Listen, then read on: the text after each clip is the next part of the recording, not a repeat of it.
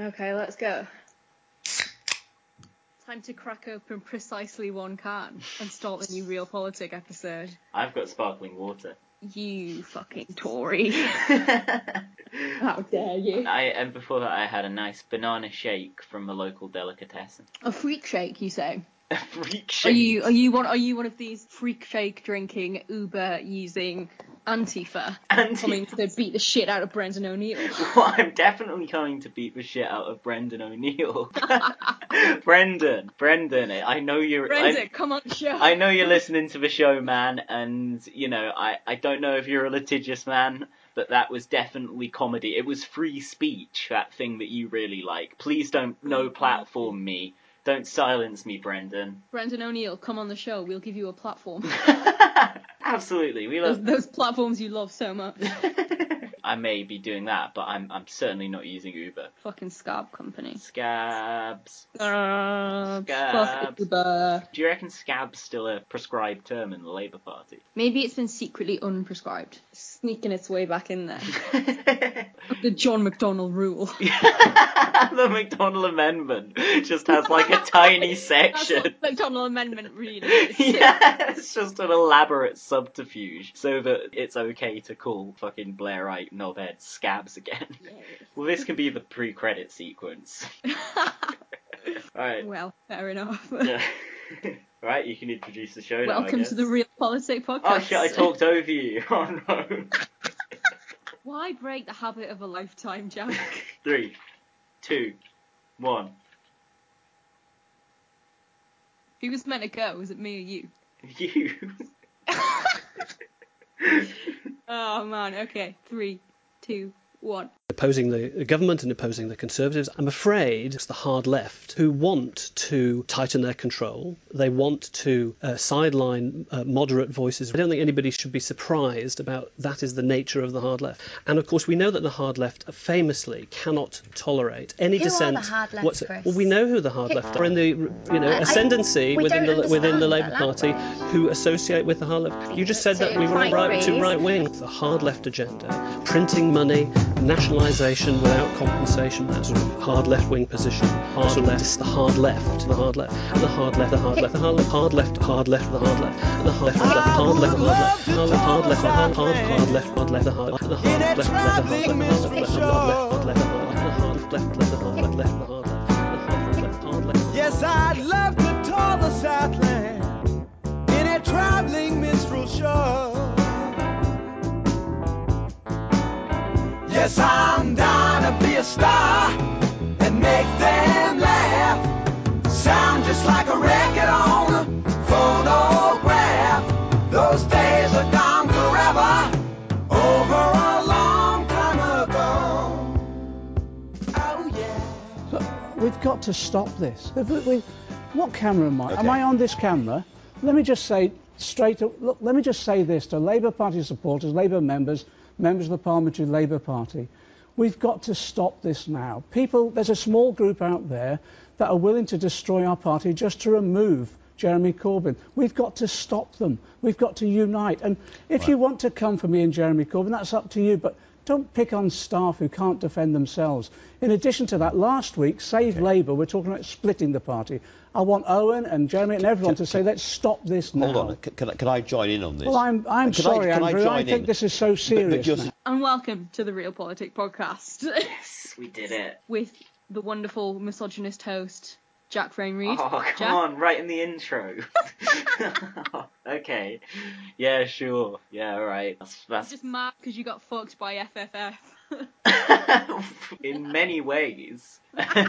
whilst he was wearing the bear suit. yeah, I assure you the bear suit did not leave his person.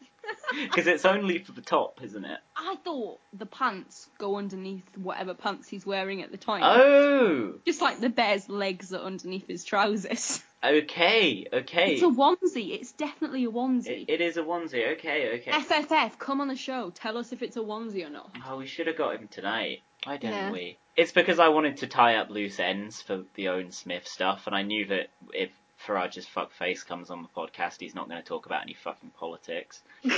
She's gonna talk about vaping and porn. Yeah, exactly. We've all seen the Lexi Bell Daddy clips by now. we don't need to see them again. we'll shout out Walter Becker from Steely Dan, who's just died. Oh yeah, I saw that. Tragic stuff. I love for Dan. Maybe I'll include a bit of their music in this episode. EI is like ending his three week training course with the so called Islamic State. Yeah, yeah. it's true to form. Tom's been asleep for a while. We've checked. He's not dead, but he has been asleep for a couple of weeks. it's happened before. It's just Tom and Kieran. Kieran's like disappeared, but he's been like cited as like the bag carrier for a prominent Lib Dem MP. Someone resembling Kieran Morris. All right. But yeah, what, what are we doing today on Real Politic, Laura? You didn't introduce oh, we've yourself either. Oh yeah, I'm still Laura. I'm still here. But you're all gutted about that one. Triumphant we've got a of- proclamation.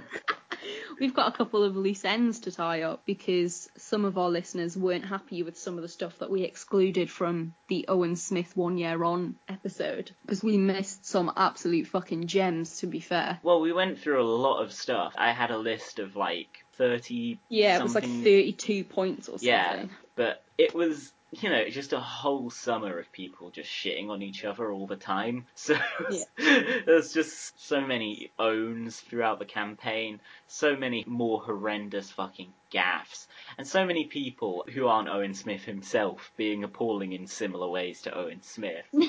Yeah.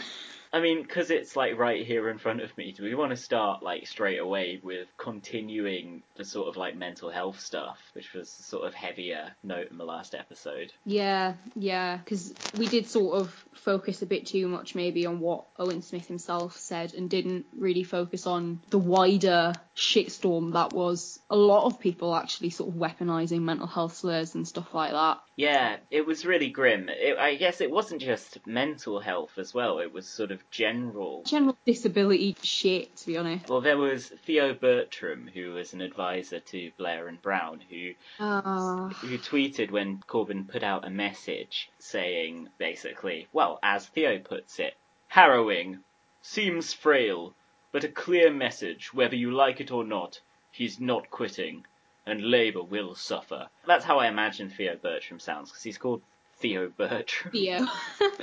yeah, yeah, probably.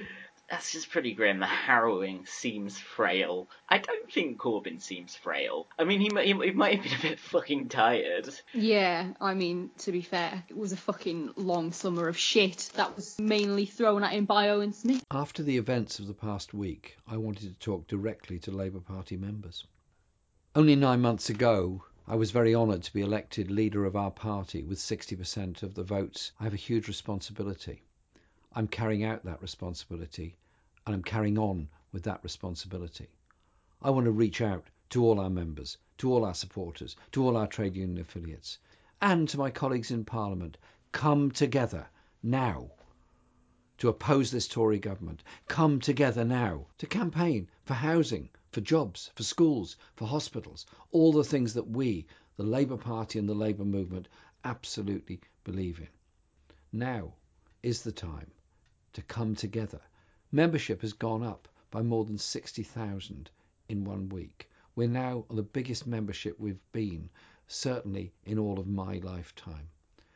That membership wants and expects all of us, me as leader and members of parliament, to work together in their interests, the interests of everyone in this country, to achieve a better society, better standards of living, and real equality in the future. That's what the Labour Party stands for. That video that Corbyn put out was just after something that I think we forgot to mention in the last episode, which was the vote of no confidence, which was Oh yeah. there was this vote of no confidence that was put forward by the backbench Labour MPs Margaret Hodge and Ann Coffey at the meeting of the Parliamentary Labour Party on the 28th. Yeah, Corbyn lost it 172 to 40. It was a fucking thrashing, and all of this like literally less than a week after the EU referendum as well. Yeah. The man had right to be tired. Yeah. and in an article for The Guardian, Diane Abbott wrote that the way she interpreted that PLP meeting, where everybody was getting up to basically shower Jeremy Corbyn with condemnation and, I mean, you could say abuse and demand his resignation, was an attempt to quote unquote break him as a man. Yeah. So this was some really kind of shady, underhand shit. And you saw people who were supporting the Owen Smith campaign weaponize this idea that Corbyn wouldn't be able to cope with the physical and mental strain of this coup against him. So, for instance, another nobody fucking backbencher, Graham Iranian Hangman Jones. yes. yeah. He flat out called him a broken man, didn't Yeah, he said it's time for a resolution and a dignified way out for Jeremy, as this and yesterday's behaviour is of a broken party and man. He? Yeah. That's fucked up. I'm going to stick in a clip of Corbyn the day after the general election where he's being asked, like, you seem pretty happy, don't you? And he's like, it's a lovely sunny morning. Yeah. Just to show Graham Jones. Welcome. Good morning. Um, good morning, Mr. Corbyn. You're looking very chipper, if I may say so. Well, it's a nice Sunday morning. Nice and Sunday. what better place to spend it than with you? That's very kind of you to say so. Is Jeremy Corbyn in this for the long term? Look at me. I've got youth on my side. Graham Jones, a man literally most famous in, in my circles for telling Owen his no relation Owen Jones that he supports ISIS. Yeah. so that sounds like Graham Jones supports ISIS. You know, I think the kind of foreign policy he advocates created ISIS, but that's a, mm-hmm. another conversation. But yeah, no, he was accusing Owen Jones of the classic line. Fuck's sake. This line is just forever engraved in my head. It's like, so, as long as it's Iranian missiles or ISIS torturing and killing kids is fine by you, at Owen Jones, which which isn't even Owen Jones's at. I'll Oh. stick to UN, you Iranian hangmen. Hunger men. oh man. But yeah, here you've got another example of Graham Jones just being a real fucking nasty piece of work. Um, yeah. And, you know, a real kind of stupid and vacuous man as well, I think. Yeah. Just genuinely a piece of shit. Yeah. I mean, that was especially nasty because there was this kind of combined disorienting effect of the leadership contest. The full weight of kind of every establishment force in the land being opposed to Corbyn. For anyone who held out hope in that project and ultimately in the man fronting it didn't see their world represented in the media, in parliamentary politics, and I mean, yeah, anywhere. Yeah. And I think that had a really adverse effect on a lot of supporters of Corbyn's mental health. Yeah, I do think so. Because when you're pouring as much sort of energy and as much of yourself into a project as a lot of people poured into the Corbyn project, especially around the second election, it's incredibly hard not to sacrifice your own health in order to try and like further the movement. And when you're seeing absolutely ridiculous sort of like attacks based around things like mental health or even physical health in Graham Jones' shitty case, hmm. it's hard not to take it really, really personally and be really affected by it. Because I know that that's essentially that was how a lot of people around me felt. We were sacrificing, you know, especially because you know me and a lot of my friends are disabled and we met through disabled activism, and that's one of the main reasons we were standing so hard for Corbyn at that time is that he was a much better candidate for disabled people and the advancement of the welfare state as far as supporting disabled people went than Owen Smith ever seemed to look like he was going to be. It was hard to be sacrificing your own health and then to see people who were maybe doing the same, maybe sacrificing their healths in the same way, just be like mercilessly mocked by fucking backbench Labour cunts like Graham Jones. Mm. and it did feel really, really personal. I can think of two particular ways in which the leadership contest would have affected supporters of Corbyn's mental health really adversely. So, firstly, there would be the sheer volume of anti Corbyn efforts. So every single day, somebody would have done something to undermine Corbyn that would get reported. And I know from you know conversations with Matt Zarb-Cousin that this was especially especially hard if you were working for Corbyn and you had sometimes like a hundred stories being briefed Yeah. against you by the PLP, and he had to spend all day answering the phone and couldn't fucking like shower, had to just like work from his room. But like, even just if you're a lowly member, someone who's invested a lot of hope in the Corbyn project, but isn't necessarily a big mover and shaker in it, from my personal experience last year, it was just like, I could hardly kind of like look away from news sites, from Twitter, because like, I was like, what's gonna happen next? Is the thing that's gonna finally kill this project gonna happen tomorrow? Is it like, Yeah. and so it was a big cause for kind of anxiety, I think. Just the fact that it could collapse at any minute. Yeah, it was just exhausting to keep up with. It was just, mm. it was literally a physical drain to constantly be fucking checking Twitter, checking the news, checking up on parliamentary staffers, like literally 24 7, so that we felt like we could be ahead of whatever attacks were coming. Yeah, exactly. And I think that the other way in which it would have really affected, and undoubtedly has really, really badly affected a lot of Corbyn supporters' mental health, is the way that it's just kind of common parlance in the media to describe people who support Jeremy Corbyn as lunatics, as cranks, as fascists, basically as abusers, as racists and anti-Semites, as um, So, misogynists. Yep. well, there we are, to quote Emily well, there we are. Uh, Have you been asking any Tory MPs whether, given the situation they're now in, that they may be in the position whereby they're heading for a coalition of chaos? Well, no, they all say they're going to have a majority. Well, there we are. They've been saying that all the time, haven't they? I remember. Well, how many? What was their majority going to be? It was going to be 100, wasn't it, or 120, 150 seats? That clearly is wrong, isn't it? But yeah, just all this stuff about, you know, us being like a cult. I think it was Hadley Freeman in The Guardian wrote during the coup that Corbyn supporters were like Charles Manson's cult. Oh, yeah. which is kind of, you know, influenced by fascism, deeply misogynistic, murdered a bunch of fucking people. Yeah, this genuine, like, race war Nazi guy. Yeah, yeah, a guy with a fucking like swastika tattoo. You know, you had J.K. Rowling on Twitter, Rowling, whatever, you know, whatever, on fucking Twitter with. Harry Potter on Twitter. Yeah, yeah, yeah. With her, like, at the time, 7 million followers. It's gone up. She was talking about the fascism of the left and right, and she doxed this fucking guy because he had a t shirt with, admittedly, a careless choice of phrasing eradicate the Blairite vermin. Vermin. Oh, yeah. But the Squawk Box did an interview with him at the time, actually, and he said basically, you know, I was just trying to channel this Nye Bevan Tories are lower than vermin thing. Yeah. I mean, you know, he didn't say they're lower than vermin, he just said they're vermin. Yeah. It's very moderate. If anything, he was going pretty easy on them. He was being fucking moderate. Like, yeah. Nye post selling out over nuclear weapons. yeah. Late Nye.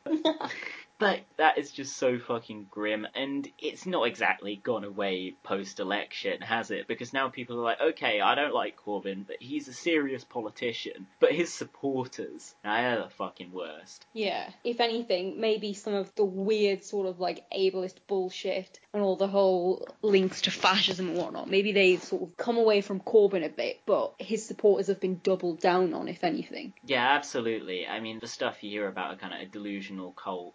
Windmill Jolyon saying that he, he got abused because somebody said people die as a result of austerity. Yeah. You know, I, and I'm sure I'm sure Windmill Jolyon does get plenty of abuse, like people atting him saying he fucks his windmill. Look, I'm not gonna stop doing that. yeah, but I mean that's really funny. He seems to have Yeah. unblocked most of the people who make those kind of jokes. I don't know what's going on there. Apparently, I've got no idea what's fucking going on there. apparently Jolyon Green has been unblocking people as well. Not me, sadly. The Dark Jolyon, The dark the Jolyon. black sheep of the Jolyon family. I left him a broken man, and he'll probably never forgive me for that. it was actually during the leadership campaign that I first heard of the Jolyons. yeah. I even wrote a short story that I never finished and only briefly published and then received loads of abuse about it from my stalker called Birth of a Jolyon. And it was really weird. It was just like the Jolyons as some kind of like subhuman creature like crawling through sewers to like find a windmill to fuck it. Oh man. I think Jolyon Green and that was described as he wasn't named, but he, he the character who was admittedly based on him was described as like a human Hawaiian shirt. Is he still got his despicable shirts as his Twitter profile picture? I'm not Because sure. he changed it when he rebranded. I, he might have changed it when he rebranded as like JG Press or whatever. AJ's GG Press. yeah, alright, pal. Yeah. I think it might have been Kieran on the old account. As soon as Jolyon Green changed his at, he was like, here's his new one. to all our followers. yeah, it got found immediately. Yeah. so, I mean, I guess we should segue on fairly naturally into like the funnier stuff now. Oh yeah, like the moment that I can't believe we fucking left out of the last episode. fucking. oh my god, I can't even get it out because it's so fucking funny. fucking Owen Smith getting absolutely wrecked by the Bob Crow brigade. so, do you want to explain briefly for our listeners what the Bob Crow Brigade are? Okay, so Bob Crow Brigade are British and Irish, I think, volunteers fighting with the YPG. Then named after Bob Crow, who was the RMT General Secretary back in the day, I think. Either way, they're fighting over close to Raqqa on the front lines over there, and they took a break out of their day fighting ISIS to uh, take a picture in front of a wall on which they spray painted at Owen Smith 2016. Want to talk to ISIS? Tell that to the martyrs of Manbij. If you fight, you won't always win. If you don't fight, you will always lose. Which is a that's a fucking that is the Bob Crow quote, isn't it? If you fight. You won't always win, but if you don't fight, you will always lose.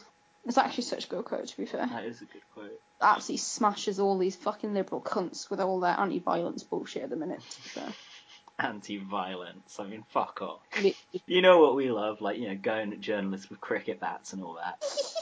and, and you were right. It is Bob Crow. Cool. It was fantastic. There's five of them posing in front of it with red balaclavas and guns. Fucking massive guns. yeah. Just- Up the IFB, to be fair. Oh, but you know, all Corbyn supporters are just these fucking wet liberal melts. That's what they say. Maybe not in those words, but Somebody should fucking send this picture to Brendan O'Neill. Like, oh, if they really wanted to be like their hero George Orwell, I'm sorry, whose hero is George Orwell? Moving on from that swiftly, they go and fight in fucking, they go and fight in fucking on the front lines in in Raqqa. Well, they are, they are, and they have been quite successful, and they've been doing it for quite some time as well. um, that wasn't even the Bob Crow Brigade's only political intervention in the 2016 leadership contest. A member of the Bob Crow Brigade was quoted by the Morning Star saying, Hilary Benn was banging on about the international brigades one minute, then backing someone who would make deals with fascists for next. oh yeah, fucking hell. And uh, we can ask ourselves, why didn't Hilary Benn go for the leadership in 2016, being a much more sort of prestigious figure than a nobody like Owen Smith? It's because. It's because he was too busy drinking the blood of Syrian children. It's because he's a pro-war dickhead, disgrace to his father who knew he would lose. Yep. Oh man. Shout out to all the soft left who are immediately going to start tweeting about how it's a disgrace to be painting moderate Labour MPs as blood-sucking vampires. I did enjoy all those tweets when I started tweeting that fucking picture that I took of Hilary Benn. oh yeah, yeah. When you... yeah, the one the one time that I met Hilary Benn. Yeah, how how was he? Awful. Really? Like really, really awful.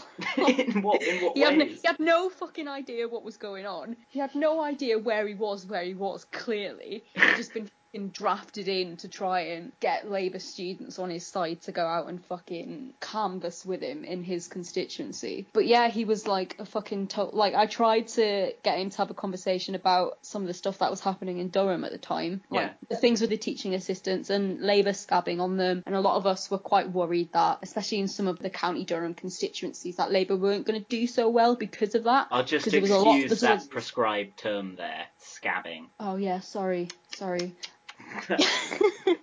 but yeah, Labour scabbed on teaching assistants, and there was a lot more support for the teaching assistants than there was for a lot of the Labour MPs that were running in County Durham at the time. And I tried to engage Hilary Benn in a conversation about this, and he just had no fucking clue. And he just ended it with saying, "Okay, well, uh, send my love to Roberta." Blackman Woods, who is the MP for the city of Durham.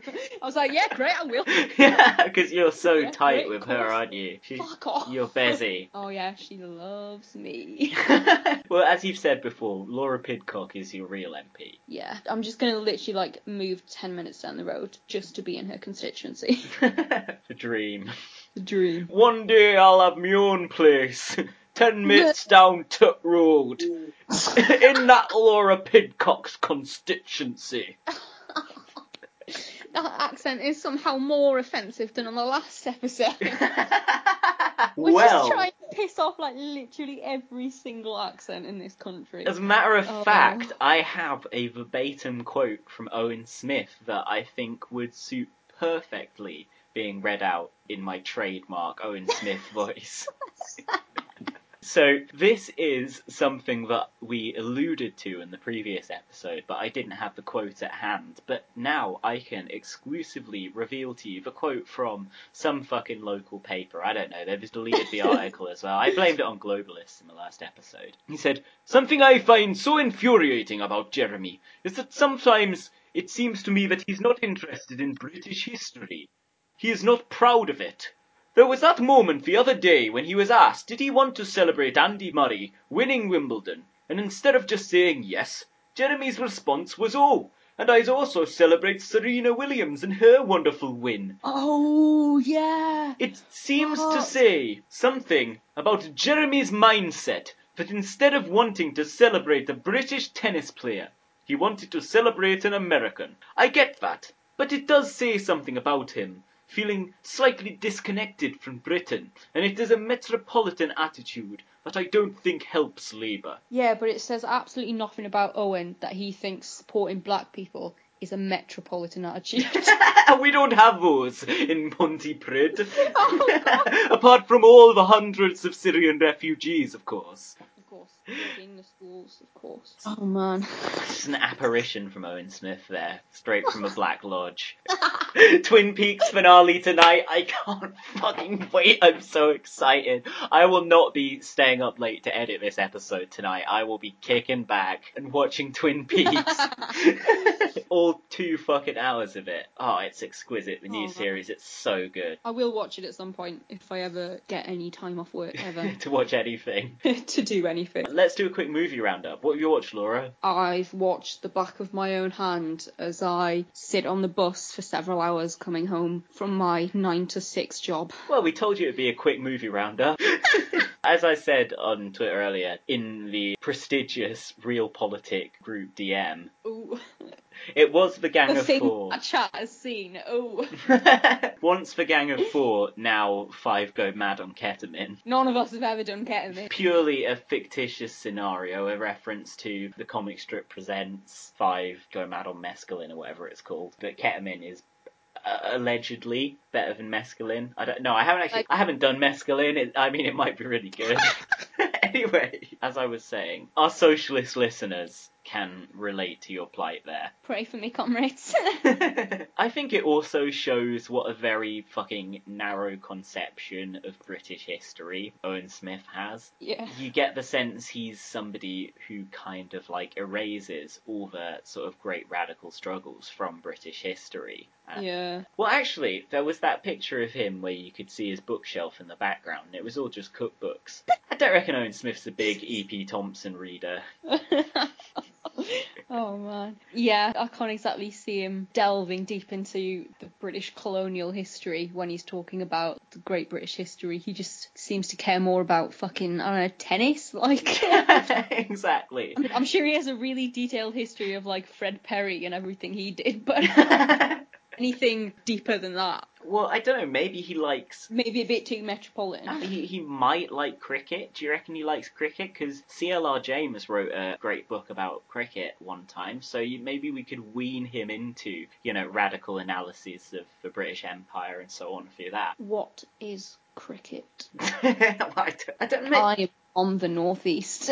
Do, do they have cricket in Pontypridd? they don't have it where I am, so I have no idea. I they don't have any sport where I am, which is perpetually my room.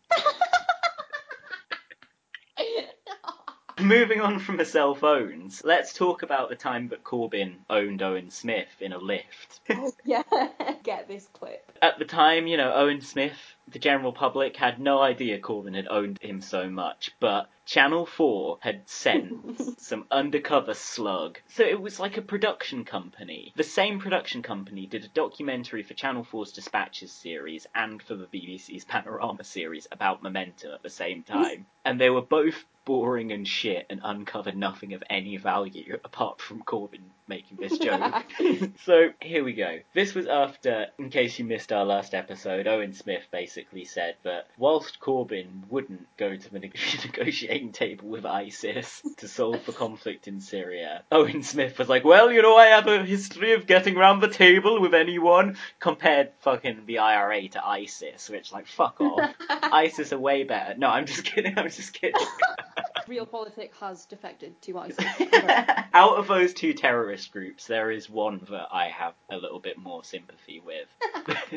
Don't call me a terrorist sympathizer. But anyway, speaking to aides, one of whom was an undercover reporter, and this, by the way, is from the Daily Mirror, in a lift at the Jeremy for Labour campaign's headquarters, Mr. Corbyn joked about the gaffes. One aide said, At least you're not negotiating with ISIS. Mr. Corbyn said he couldn't believe it, suggesting it's usually him who's accused of being the friend of hardline groups, including Hamas and Hezbollah.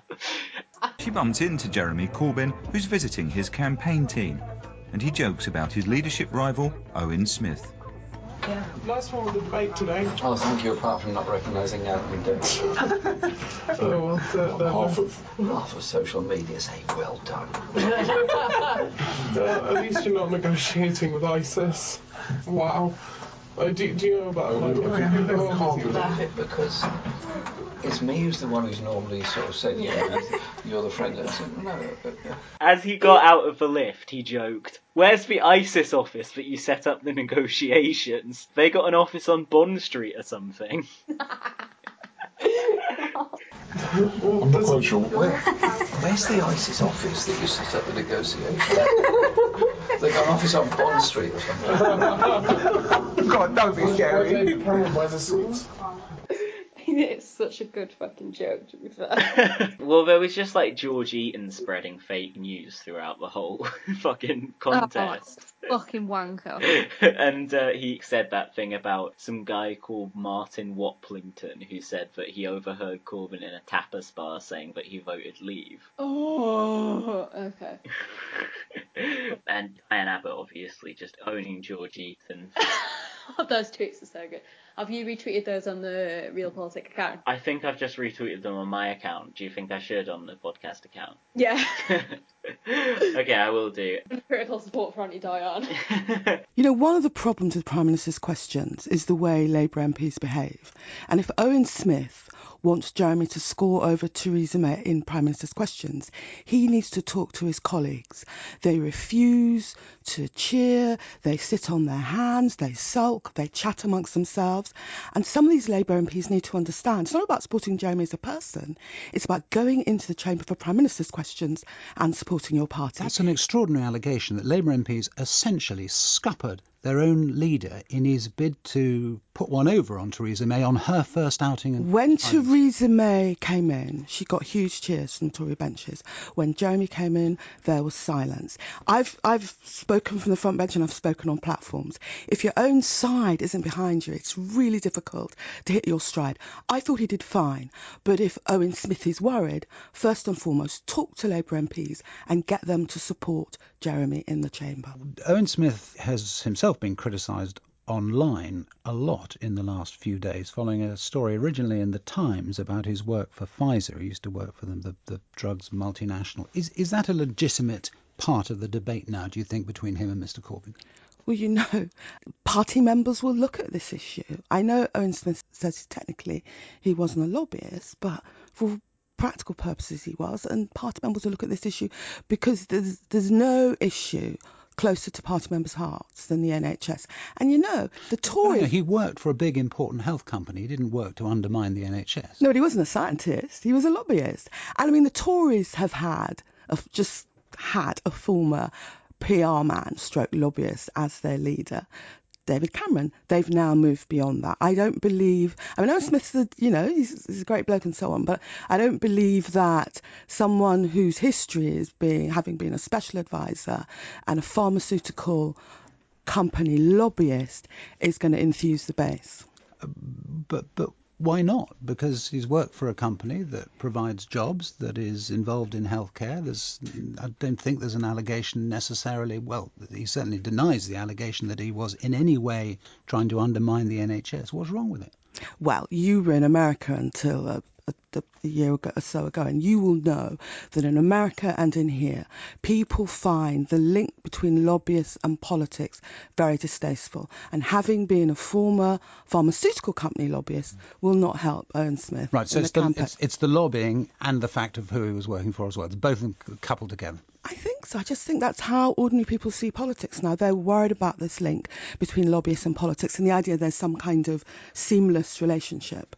And a long-time listener of the show who worked on the Corbyn campaign has highlighted as a highlight of the campaign Owen Smith's ridiculous walk, walking into Broadcasting House the day he announced his nomination, walking like a complete div, swinging his arms up to his shoulder, was obviously told this was some kind of power walk. Oh man. There was more shit. There was some kind of grimy shit. I thought.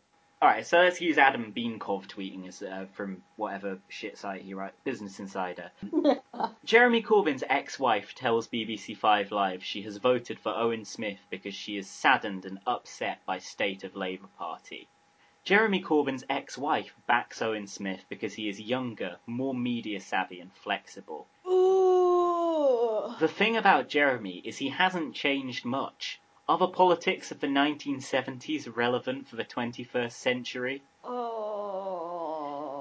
I've got to ask you then now, how have you voted in this Labour leadership election? Well, I voted for Owen Smith.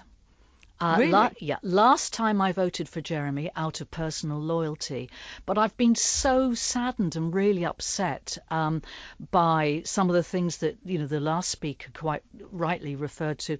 Um, you know, it's been such a painful sideshow this last year that I I just feel that. Uh, Owen's policies are also uh, radical, and that's good. So I don't think there's much difference in policies, but there's more difference in um, uh, flexibility, uh, media ability. Because remember, I'm a professor of communications now, so I, I look at media performance very critically, uh, you know, rightly or wrongly. Um, and I think the ability to unite the party and um, to have a longer term post Brexit vision.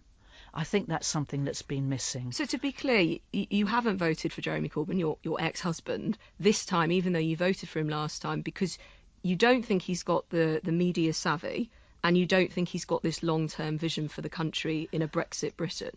Well, I think if he has got the vision, it's not coming across sufficiently in the public sphere, uh, you know, in the, in the media coverage. And Owen Smith quote tweeted the first tweet saying, Great to have the support of Labour stalwart Jane Chapman. Oh, that's so fucking grim. Just like that level of like shit slinging and just I guess the question that's dirty politics. I guess the question is did she come out and endorse the Owen Smith campaign by her own volition or was she encouraged to, maybe coaxed into doing it somehow, but you know, maybe just sort of asked and she was like, yeah, alright, but was she asked by someone in the Owen Smith campaign to do that? Because if so, then that is very nasty. That's next level of yeah.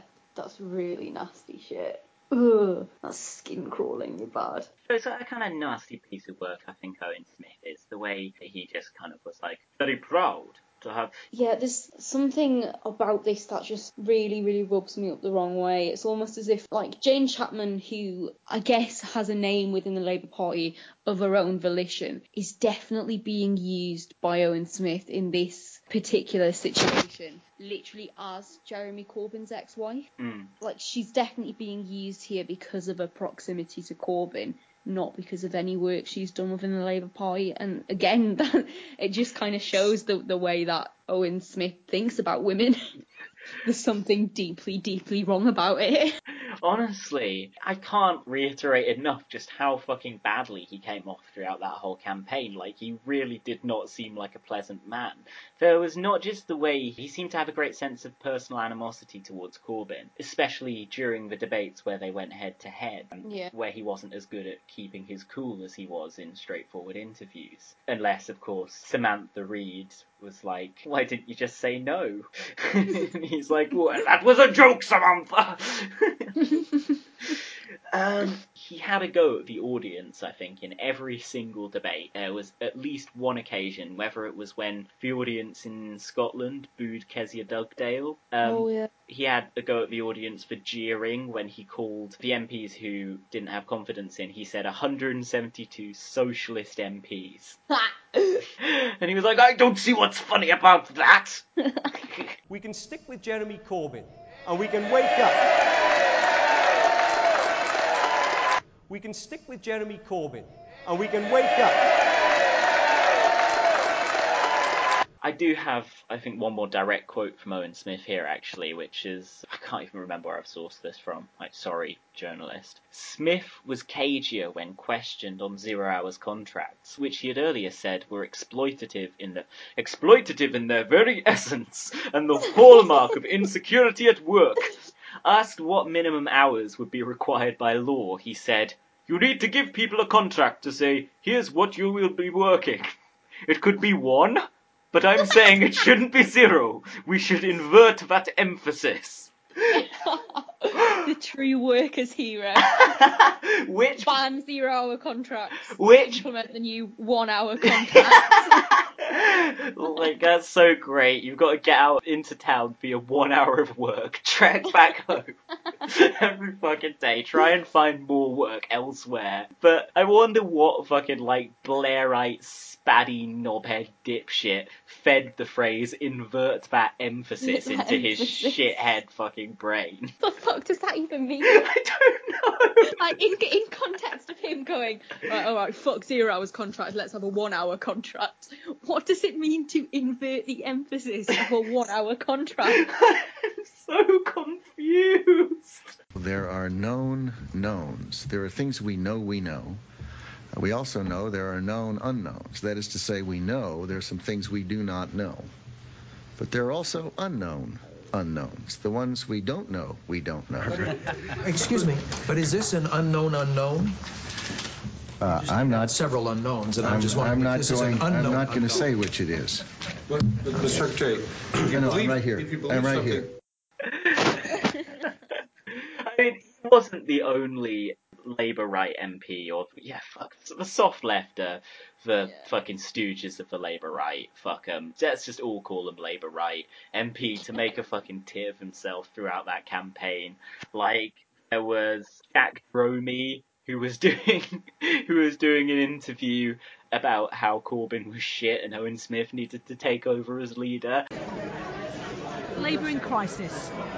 Labour is divided. We need once again to unite. That means strong new leadership, and that's why I'm supporting Owen Smith. But it then means And then there's just like you just hear the crowd like and everyone just like heads off in a particular direction. You're like, oh shit, what's going on? but it then means us turning outwards to the country. We can't go on talking to one another. Uh, we've got to stand up for the country. And then Corbyn just turns up and he's like, hey, Jack, how are you doing? Yeah, you okay? Hi, Jack. All right. How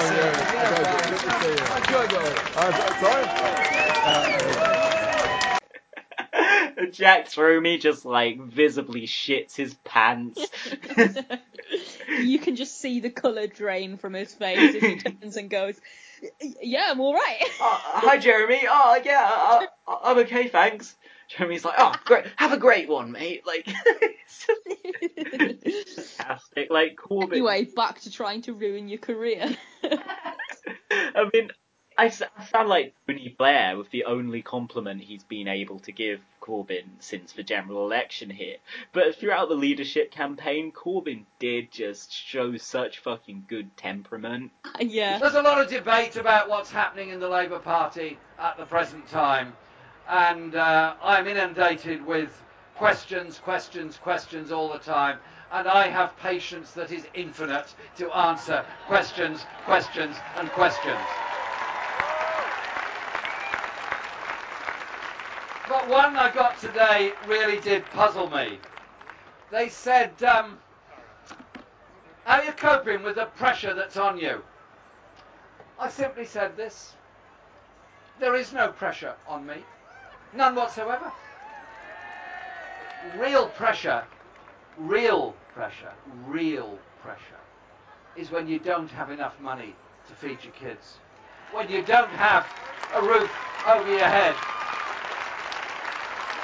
when you're wondering if you're going to be cared for, when you're wondering how you can survive, you're wondering how you're going to cope with the debts you've incurred, you're wondering if your lovely employer is going to give you a call to give you a couple of hours work or not bother or change their mind when you're on the bus on the way to do that job.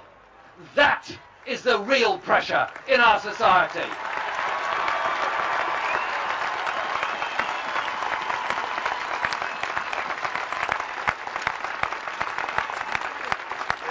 For those people struggling on low pay, struggling on zero hours contracts, not knowing what's coming from one week to the other, not knowing if they'll be able to pay the rent, not knowing if they're going to be homeless, not knowing if their children will end up in care. That's the kind of brutal pressure that's put on people every day of the week in this country. He brought so many like angry little shitheads like Owen Smith down by just staying calm when Owen Smith was like, But Corbyn, you called someone a lunatic in 1992! And Corbyn was just like, I'd rather talk about politics. Being chill as fuck really did him well. I'm not saying I don't like it when he gets more animated, like when he starts shouting at ITV cunt. Oh, yeah. Or when he like fucking smacked Smith down over his shitty little did you or did you not vote leave? yeah, yeah, exactly. Or when he lunged at that female journalist during the campaign to, you know, try and physically assault her. Oh, wait, that Yeah, didn't definitely happen. happened. Yeah, no, that was just some ridiculous shit that the media said, wasn't it? Oh, yeah. Mr. Corbyn, when are you going to stand down? How much longer can you stay? Mr. Corbyn, this feels like you're running away from the media. Can't you stop and Can we just talk? Jeremy, Jeremy, Jeremy, I want to make an, I want to arrange an interview. Speak to my press office. Thank you. Jeremy, please don't. And we said no. No. Now we're asking them. Mr. Corbyn, this feels like you're running away from the media. Can't you stop and try? All we want to do is Jeremy, ask you Jeremy, I want to make an, I want to arrange an interview. Speak to my press We office. asked for them. And we said no. It looks really unfortunate and very unprofessional. Mr. Corbyn, surely you can stop and spare 30 seconds to talk to the media. So how long can you really stay, Mr. Corbyn, when 80% of your MPs want you gone? He's not going nowhere. Damn. There's like the media, you have them in a, in a great position where they were all trying to bring Jeremy Corbyn down, but a lot of these cunts are kind of like mercenary. so they were sort of like, who the fuck is this Blairite spad pretending to be on the left? I think Owen Smith elicited a lot of contempt from people across the political spectrum, just being so shit. Do you want to briefly talk about the John Mann article? Oh my god, yeah. Alright, let's fucking dig this out. Yeah. Oh, John Mann, you fucking reactionary piece of shit. He's Oh my god, it was really, it was for Politics Home. It was a fucking Politics Home article. Of all things, of all places. yeah, we're still more popular and successful than their podcast, so up yours, guys. All the, Oh, oh, wow. Kevin Schofield, Michael Dugher's Oh. fucking puppet. like Michael Dugher just sticks his hand up Kevin Schofield's ass and makes him talk. Fucking Michael Dugher. Oh, what? Never has a Labour leadership candidate hit so many bum notes in one campaign. yeah. So, a brief bit of background about who John Mann is. Oh yeah. Wh- who, where's he MP for? Was Bassetlaw? Bassett Law, that's it. I, one of our listeners is from there as well, our boy Fred Gallucci, who is, along with Kate Osamor, the only decent member of the Co-op Party we know. yeah, fair enough. but, um, there, there are only literally two decent members of the Co-op Party. out so- of them, prescribe the Cooperative Party. Kate Osamor needs to fucking leave the Co-op Party. Like, what is she doing? She needs to put some urgent distance between herself and the Co-op Party, like Yeah. Leslie. You are the hard left, Chris. I, I still don't know after all these years. Maybe the day that we find out who the hard left are is the day that real politics comes to an end. That can be our great reveal. Actually, we're like Twin Peaks. We had to just reveal who the hard left were 14 episodes in, and the show's been downhill ever since. Oh man. I'm sure when Twin Peaks The Return finishes, I'll talk about it a bit less. I'm sure by the time it finishes and you stop talking about it, I'll actually get round to watching it and we'll never shut up about it. Have you seen any of the classic shit? Like the old. Yeah, yeah, I, I saw the first two series and I did really like it because I'm, I'm quite a big fan of most of the people involved in the project, to be fair. Uh, but I'm a big David Lynch fan and Mm. I- a big fan of MacLachlan. Yeah, Kyle MacLachlan's great. I'm a big fan of Mark Frost's Twitter feed, Oh. which is just like Yeah. having the Trump Russia hashtag just mainlined into your fucking Yeah. veins. Why is his Twitter so fucking rogue? Like, I've actually been reading The Secret History of Twin Peaks, Mark Frost's tie-in novel, which is pretty good. It sort of sets the scene a little bit for the new series without spoiling it at all. And Yeah. there's a lot of stuff in there about like conspiracy theories, and there's one bit about like the Soviets. Pretty early on, I'm like, okay, we're with Mark. Frost here. And like, don't get me wrong, he's obviously great, brings a lot to Twin Peaks, but his politics are a dumpster fire. Yeah, the classic American liberal, and it's so fucking sad to juxtapose the shit that he comes out with in his real life with the art that he makes. Yeah. But to be fair, I'm quite happy with, as far as I know, David Lynch's primary political contribution ever, which was one tweet saying, like, Bernie Sanders is the man, or something. yeah. So, speaking of mans, Oh, back to John Mann. John yeah. Mann, yeah. Reactionary piece of shit, pro Brexit, like, kind of awful guy. I mean, the fact he's pro Brexit isn't the worst thing about him, but the way in which he's pro Brexit is Yeah. bad.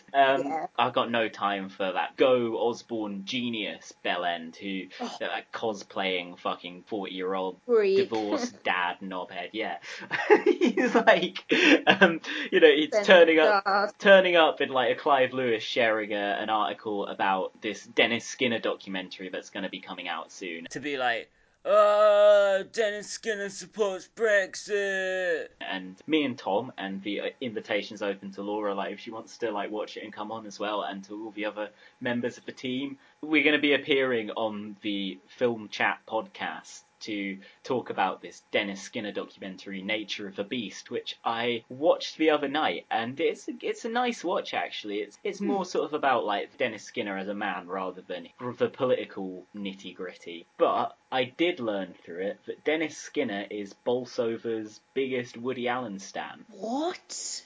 Dennis Skinner says he's seen like Woody Allen yeah, he says he's seen like all fuck. Woody Allen's films. Oh man. If there's one person you're gonna fucking stand for, why would you make it Woody fucking Allen, the weird incest paedophile? but get this, he likes Woody Allen's modern films as well. oh no, okay, no. Not just the early funny stuff as it's known. No, no, no, no, no, no, no. the new shit. I don't think there's a Woody Allen film I haven't seen. Some are not as good as others, but uh, uh, recently, uh, Midnight in Paris was excellent, and so was Blue Jasmine. Uh, that was an excellent Woody film, and so uh, from time to time they write him off and then he bounces back. I mean, it's quite remarkable that this man, who was, I suppose, as old as me, really, is still directing excellent films. But I like the satire. I like the way he frames the films, and generally speaking, he gets it right. And I think it's true to say that uh, you get ideas from films, you get ideas from books, and, and so on. You might get a new theme, a new idea for a speech, and all the rest of it, based upon books that you pick up or films that you see. No, I'm sorry, but I fucking draw the line at like Vicky Cristina Barcelona. like, no. Fucking match point that one that was vaguely about tennis. Match Point is weird. It's got some decent like suspense sequences in it, but the dialogue is He's so clunky. it's the most. he clearly like- has never been to England. or, or if he I understand that, but what the fuck? So you're a poor boy from Ireland, come to London. I love it. It's so exciting and alive. I've never seen so much art or theatre. Not that I've taken much advantage of it yet. Well, look, if you'd like someone to show you around. I grew up in Belgravia. I'd be happy to take you to all the good places. That'd be great. On one condition. I buy the tickets. Oh dear, is that going to be an issue? I'm afraid it is. I'm very old-fashioned. Because he's a very very private guy, especially since like you know uh, 1992 or whenever it was. Um, he keeps himself to himself. I imagine when he goes to Britain, he goes like either to the sets of the films he's shooting there, or to like Yeah. a hotel. He's a weird guy, Woody Allen. Yeah. A Woody Allen film I quite like is Crimes and Misdemeanors. For what Yeah, I quite like Crime and Misdemeanors. the well. one about a guy learning to live with an appalling crime that he's committed and go on on a day to day basis. Yeah, I'm sure it's not got anything to do with Woody Allen's real life. But that's actually the Martin Landau character in the film who has that arc. Woody Allen's character in that film is just like a nice guy who gets cucked. Yeah, it's it's definitely not some sort of weird projection on Woody Allen's part. But fucking hell, uh, steering this away from Woody Allen. Woody Allen's crimes and misdemeanors. Allegedly. Allegedly. Do, do we want to take it in turns reading bits of this John Mann thing? Oh, oh, god, yeah, back to John Mann. Right, hang on. and, then, and I think we can probably wrap up after John Mann. We've even had a fucking movie chat there. That's, that's wild. Just sliding it in. Right, okay. What's the best quotes in this fucking article? Literally just calls it a fucking shambles. he, he pulls absolutely no punches in this article, to be fair. He goes fucking in on Owen Smith. Wrong man, wrong time, wrong policies. Policies. Owen Smith's leadership campaign boiled down to one key message I am not him. I am not him. Never has a Labour leadership candidate hit so many bum notes in one campaign. Yet it was so predictable. And this is after the Andy Burnham campaign of 2015, where he just pissed away this like huge lead. Yet it was so predictable. Oh wait, and then he just lays into like the so-called golden generation, just all all these soulless fucking Blairite suits. These fucking squares, to use a, a term that I was trying to popularise at one point. To coincide with the result, the New Statesman laments the end of the golden generation without a sense of irony in that every member they identify served as a special advisor to government. Bad dads. Bad dads! Nothing wrong with being a special advisor, John Mann says, which I thoroughly disagree with. Indeed, important work. But the Labour spads became the princelings, presuming leadership and obsessed with their own inheritance of power. And he's right there, isn't he? Yeah. With Owen Smith, this generation has just died. Bam! Owen started early. I, Oh. I was approached at the beginning of 2016 by a senior figure promoting his candidature. I literally laughed. Wow. Why on earth would anyone support Owen Smith other than he is not Jeremy Corbyn? And so it proved. Six months of planning ought to have teased out some policy alternatives and created a credible platform. Instead, it fell into the princeling's logic. Owen was ready. Jeremy can't win. Therefore, vote for Owen. Oh, this fucking next line. A bit like Ed Miliband's mantra 18 months ago that I am ready. But was he ready for what? A pizza and a movie? Netflix and chill? Yeah, I was gonna say, is that John Mann's version of Netflix, Netflix and and chill? chill. I refuse to get Netflix. I'm ready. I'm ready to put an end to the tired old idea that as long as we look after the rich and powerful, we'll all be okay. I'm ready to put into practice the truth that it's only when working people succeed that Britain succeeds. Either way, this- article that John Mann wrote basically just goes on to just twat anyone in the Labour Party that was feeling all too comfortable with economically conservative policies that had been basically pushed through the fucking Blairite era and would have been pushed probably by Owen Smith. and he just pulls no fucking punches for this whole article.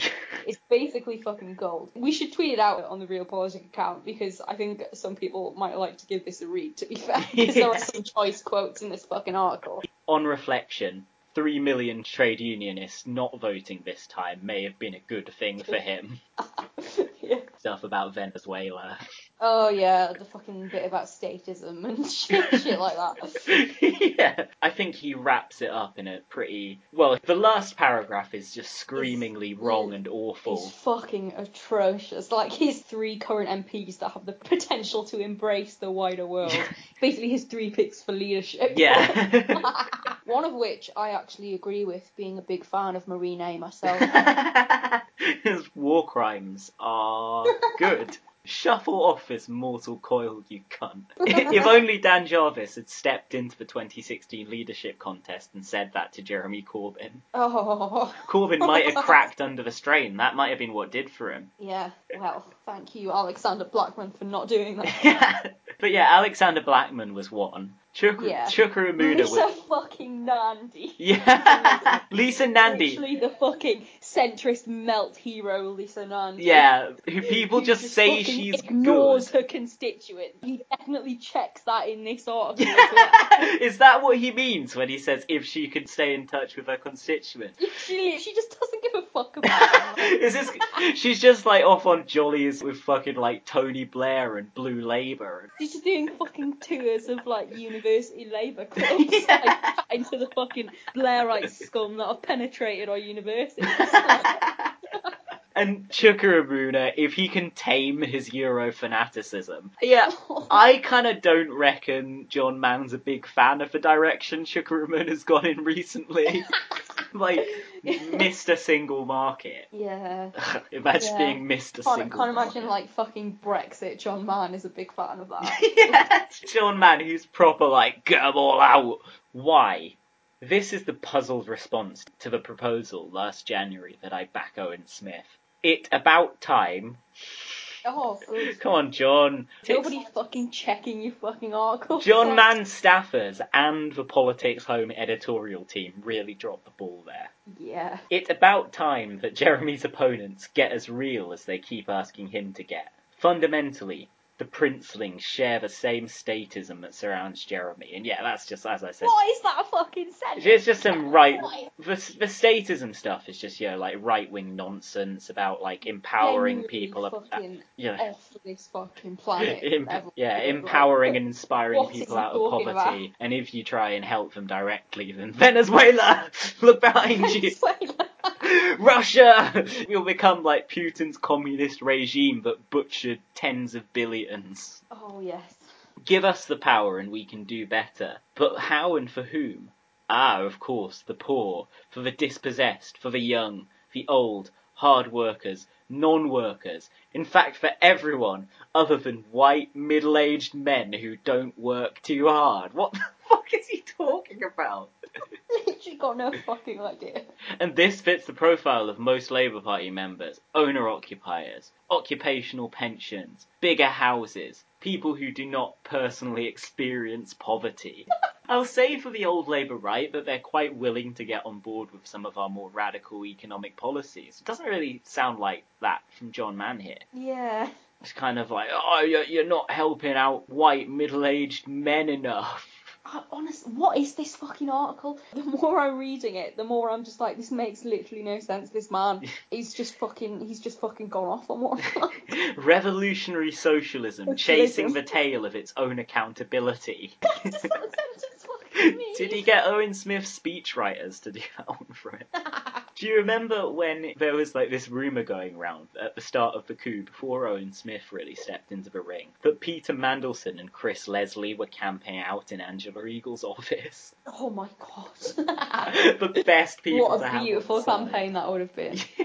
Angela, like, oh yeah, I'm the real voice of the left, with Chris Leslie just like behind her. Like, And so I'm wondering why you think this time round, um, with the sort of platform that you, you're standing on and, and the sort of uh, political record that you have got, uh, supporting the Iraq War, opposing the inquiry into the Iraq War, supporting uh, university tuition fees, abstaining from the welfare bill. You sound Just- like you're reading. You sound like you're reading one of the uh, rather nasty little memes going round on Twitter. I don't mean d- to, to be. be fair, I don't mean to be. I'm I- just wondering I why you think this time will be different. possibly the most right wing man on economic issues in the Labour Party. yeah, probably, yeah. I'm not saying he's like as fucking racist as John Mann or anything, but he's certainly not got a socialist thought in his head. Yeah. The Hard left. Hard left. You are the hard left, Chris. Dun dun dun. It was us all along. I don't know what I'm talking about. There was this disability rights campaigner in Wales alleged that Owen Smith had said to him that the reason Labour doesn't go too hard against disability benefit cuts is that they don't want the right wing press going after them. Mm. This might have been when Owen Smith was Shadow Work and Pensions Secretary under Corbyn, but Yeah. Smith basically said, Hello, have you got an email? And the guy was like, Oh, yeah, do you want to talk about disability rights? And Owen Smith was like, Oh, I wanted to give you the contact details for my solicitor. oh yeah, he literally like allegedly threatened this guy with like fucking legal action. Before we go, can we spare a thought for poor Jolyon Maugham? QC. QC, who quite possibly bet thousands of pounds on an Owen Smith victory. It could have cost him his windmill. Bear in mind, this is a guy who can splash out two million quid buying and refurbishing a windmill and then spending at least half that amount on sexual accessories to go with it. so, you know, who knows? However much he bet might not go amiss. And I'm at a bit of a disadvantage here in that I can't understand the stuff in front of me. The If it's got anything to do with fucking betting, no, I don't understand any of that shit. on Owen Smith, total matched on this event, 5,841 So, Maybe some of the wonderful listeners of the Realpolitik podcast can help us out here and understand how to do fucking life. and, we'll, and we'll understand what these numbers mean. But yeah, basically, Jolyon Maugham QC tweeted, Don't choke on your quinoa, Corbyn fans. but Owen Smith is basically money to beat him. The leading employees of Betfair have now, yeah, had to take a long, hard look in the mirror. Jolyon returned a day later saying, Daily Quinoa Watch. Owen Smith MP now favourite to win the leadership race. This was on the 14th of July. oh my god. Daily Quinoa Watch. The beard bites back. From the man that brought you class doesn't matter anymore, let's stop focusing on it. yeah, An article, incidentally, From the man that literally fucks a windmill in Sussex. Jolyon Maugham's Class Doesn't Matter article was incidentally praised very highly by Iain Martin, the editor of Reaction, a site where it really is all in the name. yeah. On the 17th of July, Jolyon tweeted, Daily Quinoa Watch. They're crying into it in Islington, with Corbyn's odds plummeting and Owen Smith soaring. I think we should have just about cleaned up all of those loose ends. Yeah, we went on longer than I expected. But then I expected we'd go on longer than I expected, if you get what I mean. I don't get what you mean. I'm very tired. And on that note, do you want to close the show out like you introduced it? yeah. I mean, I don't really have much to say apart from this has been another wonderful episode of the Realpolitik podcast with your fabulous hosts, the misogynist Jack Frayne Oh, Reed fuck's and and me. Follow me on Twitter. What follow you Yeah. where? Follow me on Twitter at this Geordie lass. Here we I've. I've recently rebranded as a Kiwi fan account. That's the species, isn't it? Not people yes, from the New species, Zealand. not people from New Zealand. You hate them, don't you? Sorry, egg hater, but in fact I do hate them. and their fucking eggs. Hobbits.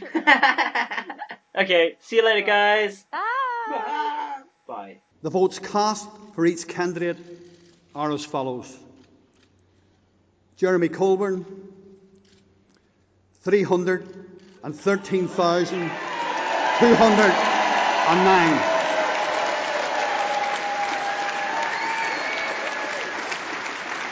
313,209. Thomas. Owen Smith, 193,229.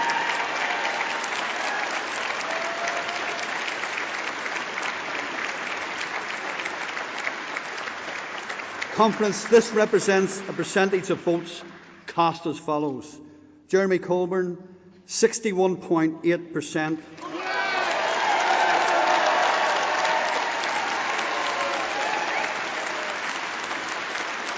Owen Smith, 38.2%.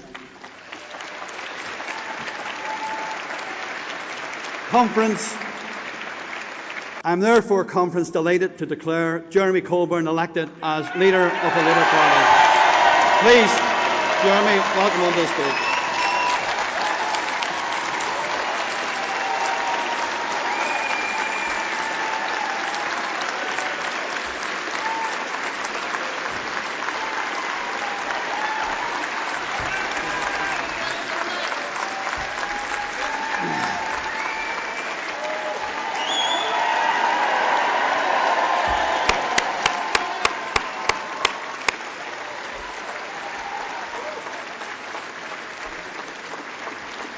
Paddy, thank you very much for the announcement you've just made, and thank you all for being here today. I want to thank the more than 300,000 supporters who have given me their support and trust in this Labour leadership election. I'm honoured to have won the votes of a majority of members, affiliated supporters, and registered supporters who have given me the second mandate in a year to lead our party.